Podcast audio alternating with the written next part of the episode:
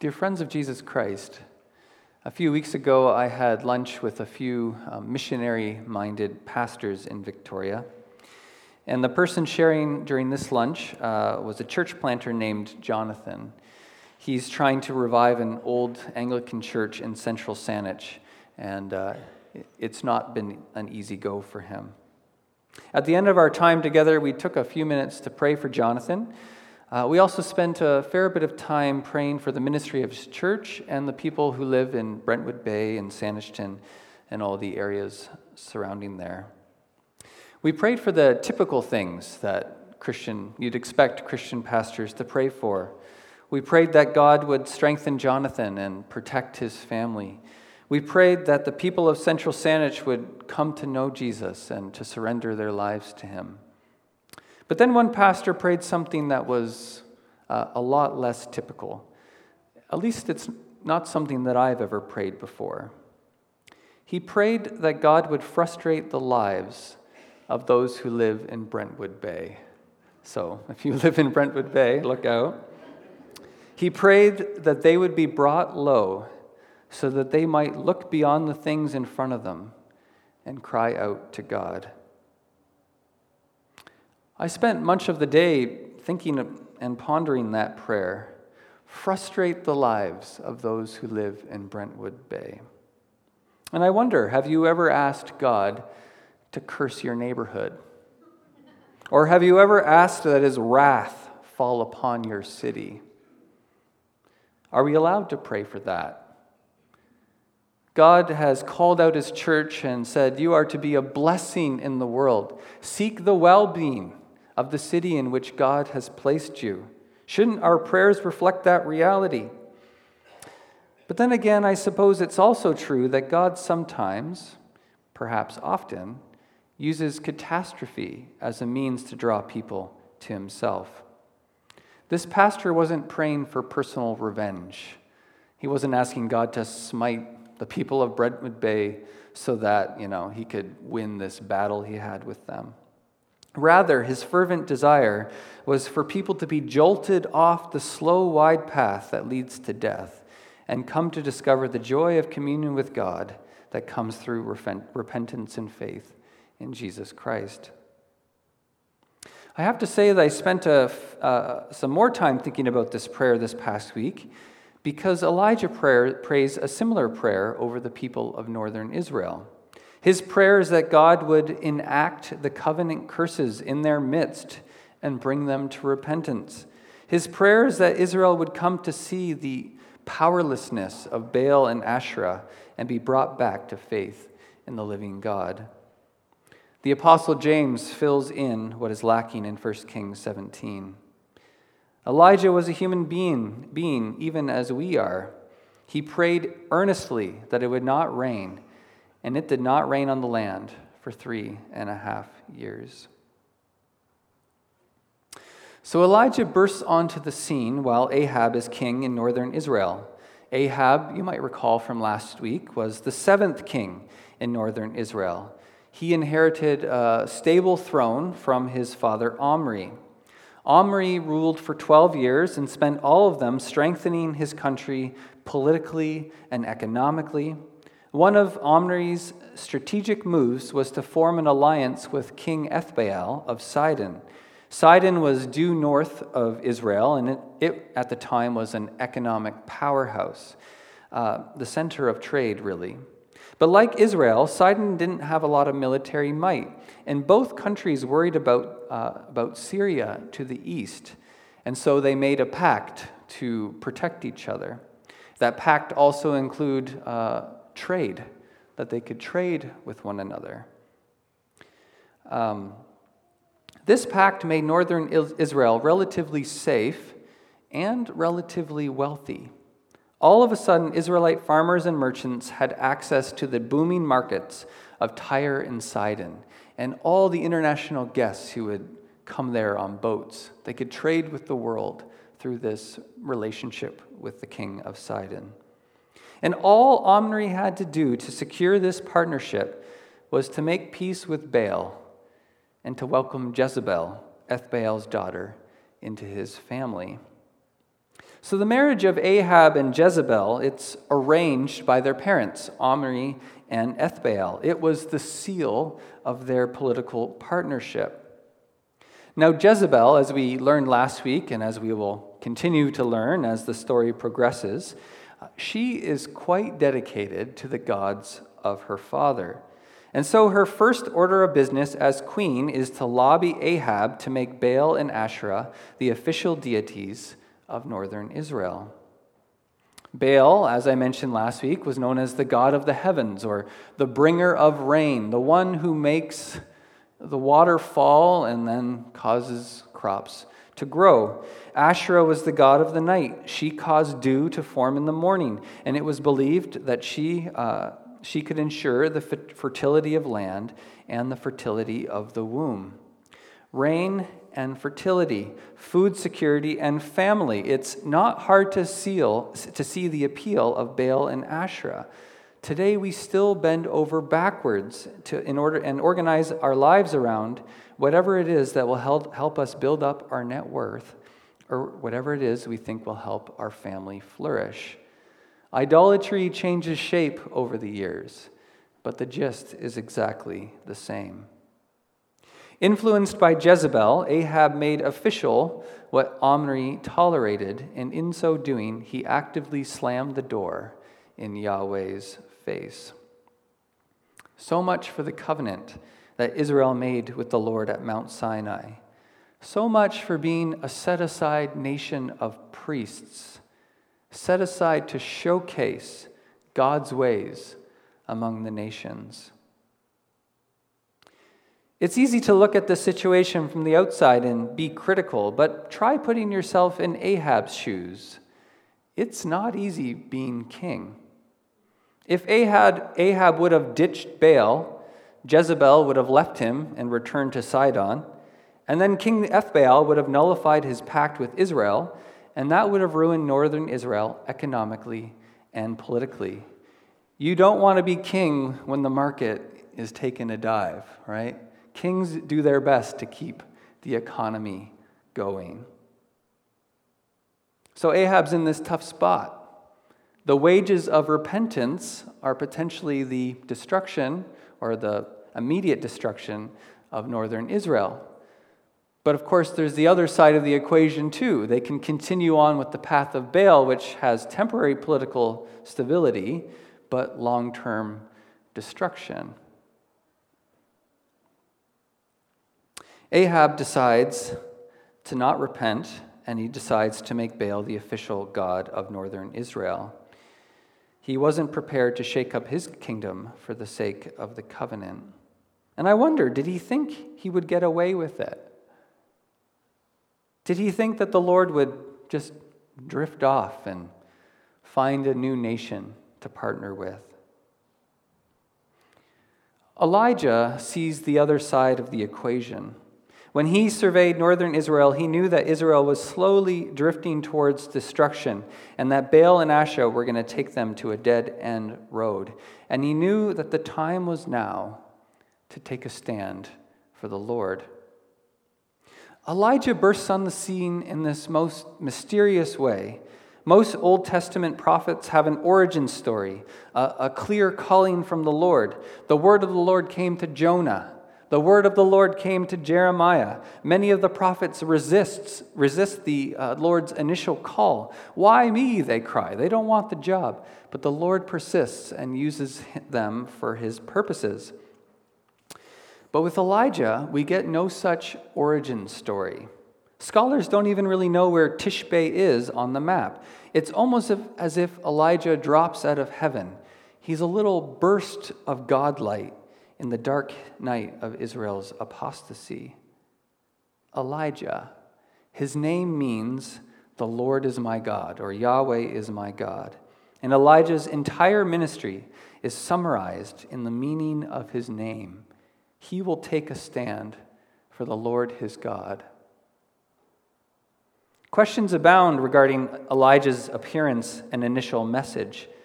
Did the Lord call Elijah and command him to confront Ahab? Or did Elijah rise up on his own accord? Did the Lord tell Elijah to pray for and prophesy the drought? Or was this Elijah's initiative based on his knowledge of the Lord's word in Deuteronomy 28? We'll get to that later. It's really hard to get to the bottom of these questions because we don't know what happens before Elijah bursts onto the scene. But as the story progresses, it becomes clear that Elijah is so much more than God's mouthpiece. He's an, out, uh, uh, an active participant in the outworking of God's plan. When God speaks to Elijah, Elijah obeys the word of the Lord. And when Elijah prays to God, God heeds the word of Elijah. These two are partners in ministry. Like the surfer and the swell, they come together to showcase the power of God. Now to verse 1. Now Elijah the Tishbite from Tishbe in Gilead said to Ahab, As the Lord, the God of Israel, lives, whom I serve, there will be neither dew nor rain in the next few years, except at my word. Elijah's initial message is uh, a one line zinger, I think. It's an announcement that disturbs Israel's modus operandi. Not so fast, Ahab, the message says. You can try to eradicate Yahweh in Israel, but you cannot eradicate, eradicate Yahweh himself. You can try to wriggle out of the covenant obligations to him, forsake him for other lovers, but the Lord your God is a jealous God and will not forsake his covenant with you. The Lord lives. As surely as the Lord lives. Everyone is, in Israel is trying to forget about the Lord. Ahab pierces that uh, darkness with the testimony the Lord lives. And I think we need to let those words sink in. The Lord lives. You know, so much of the history of the world is the history of humanity seeking to get out from under the Lord's authority, to keep the Creator at arm's length. Adam and Eve started the struggle. They wanted life in the garden on their own terms, not God's terms. They wanted the goodness of creation without having to live under the authority of their Creator. And we've been following their example ever since. And it's so foolish and it's so prideful. I mean, we, we didn't create ourselves. We live in bodies that we did not fashion or design. We breathe oxygen that we cannot produce. We're dependent on processes of nature that we can influence but can't finally control. We're so dependent. And the proper posture, I think, towards the universe is to, is to thank the one who created all this and to show our gratitude by living in line with his design for life. To recognize our place underneath our Creator and to thank him, to live in a gracious uh, gratitude to him. But that takes humility, being content to live on someone else's terms, and that's something we generally kick against. Like the prodigal son in, in Luke's story in Luke 15, humanity wants the inheritance the father has to give, but we don't want the father himself. We want him to get lost, take the money, and run, live our own life the way we see fit. So we try to do away with God. We push him from memory. And if he came to earth, we'd crucify him. There is no doubt about that. But yet, the Lord lives. And you can try to free, flee his presence like Jonah, but he lives, and he's going to track you down. And you can try to take his name out of the national anthem or tear down his temple like Ahab, but the Lord lives, and he will not go softly, he will not go gently away. Israel was set aside to bear witness, to give testimony to this reality that God is, that God is good, that God is powerful. They were meant to be a showcase of God's wisdom and glory to the world around. But instead, they pushed God to the side and became exactly like the nations around them. This is why Elijah prays for drought. Show them your power, Lord. Show them that you live. Elijah prays and forecasts that there won't be any rain or dew in the land for a few years. And I think the irony here is real thick, and it's meant to be seen. Recall that Baal was thought to bring rain, and Asherah was thought to bring dew. So there's a bit of poetic justice happening here. The curses match the crime. The drought is, to reveal the, is meant to reveal the foolishness of worshiping Baal in Asherah. It's meant to shake them out of their idolatry and point them to the Lord who lives. But the curse also matches um, the word of the Lord. Elijah's prayer request here isn't novel. He's just like, wow, what should I pray for? You're like, I guess drought. That will really show him. Like he's not just coming up with, up with this on his, in his own head. He's reading the book of Deuteronomy. He's simply asking God to stay true to his word in that book and to follow through on the curses of the covenant. In Deuteronomy 28, God describes what will happen to Israel if they're faithful and what will happen to Israel if they're not. And he says, if you remain faithful to the covenant, you can expect blessings.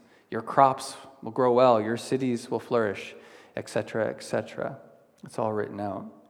But if you are not faithful to the covenant, then the land won't bear fruit, and your cities will be destroyed. Here's a few of the curses that are found in chapter 28. The Lord will send curses on you, curses, confusion, and rebuke, and everything you put your hand to, because of the evil you have done in forsaking me. The Lord will plague you with uh, diseases until he has destroyed you from the land. The Lord will strike you with wasting disease, with fever and inflammation. And here it is with scorching heat and drought, with blight and mildew, which will plague uh, you until you perish. Here's another uh, bit about drought. The sky overhead will be bronze, the ground beneath you iron. Just concrete, right? Working with concrete. Nothing will grow. The Lord will turn your, the rain of your country into dust and powder. So you have dust storms. And it will come down from the skies until you are destroyed. Woof. So Elijah is not praying and asking God to do a new thing or a novel thing. His prayer is that God enacts these covenant curses in response to Israel's idolatry. idolatry. He's bringing the word of the Lord found in Deuteronomy to bear on a contemporary situation and saying, This is what is needed, Lord, right now. And this, this, I think, is what makes Elijah a prophet. A prophet is someone, we often think that prophets are someone who predict the future. You know, this is, this is how it's going to be in the future. And there's an element to prophecy that, that does that. But mostly what they do is they look back to what God has previously written, mostly in Exodus, Numbers, Deuteronomy, and they take that and they imply, uh, apply that to a contemporary moment and say, This is what the Lord has said. He's going to follow through on this, and you can expect these consequences. So they are reaching back into the history and they're pulling out God's word and then they're applying it to a contemporary moment. So they work to bring God's bear bring God's word to bear on a certain situation. Someone I've been reading who can describe this uh, better than me, and be Vontivier, he describes the prophetic office like this It's the prophet's calling to work in the name of the Lord for the continuous conversion of the people, he must bind the covenant people to the law of the Lord. The prophet must maintain the law of Yahweh and zealously urge others to keep it as well.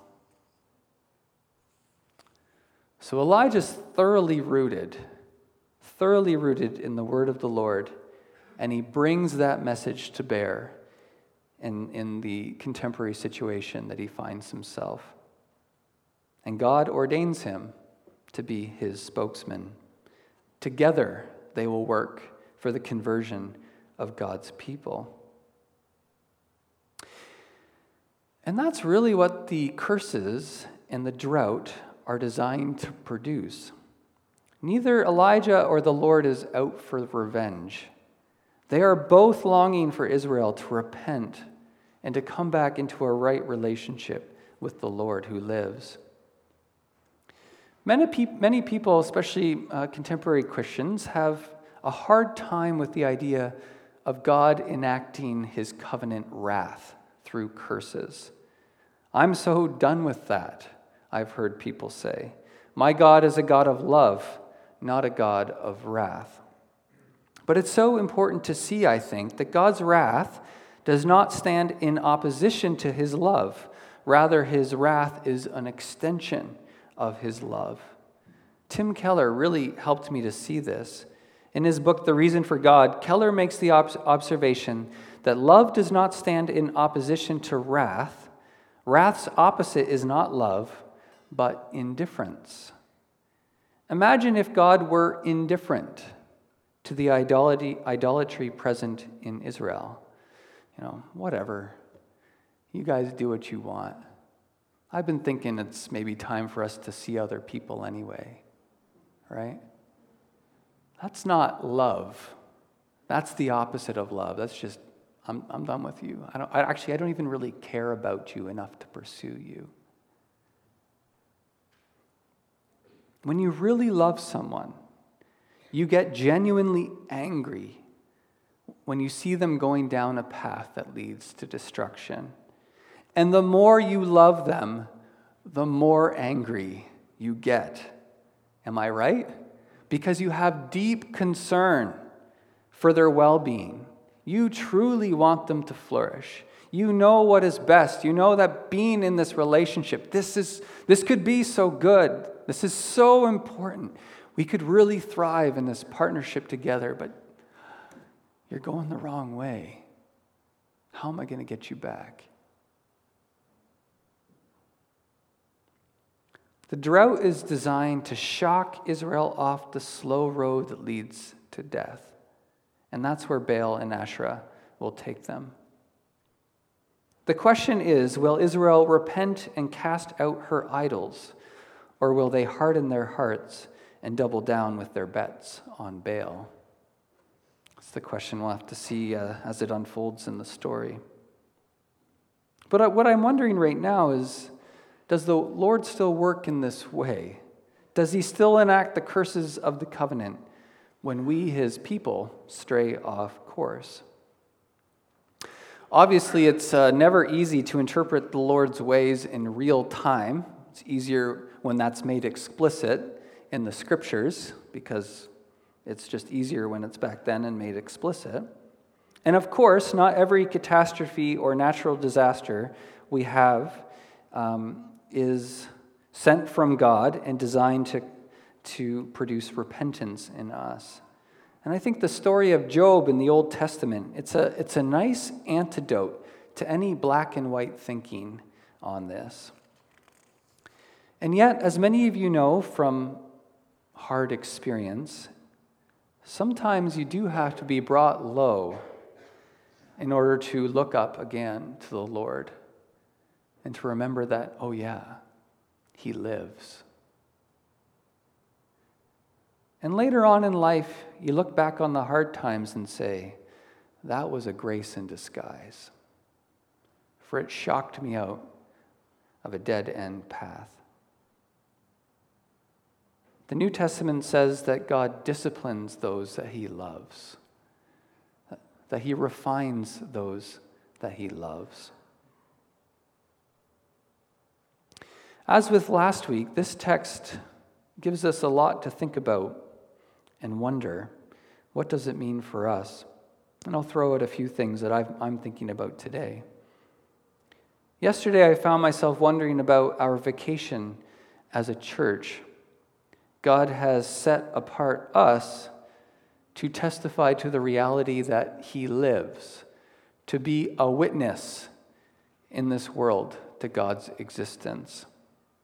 And I wonder are we living by faith, leaning out in hope, trusting that as we make plans to, that honor God, God will reveal Himself as we go? Are, are we kind of living in fear, operating and living kind of like functional atheists, like the Lord doesn't live and is not involved in our life.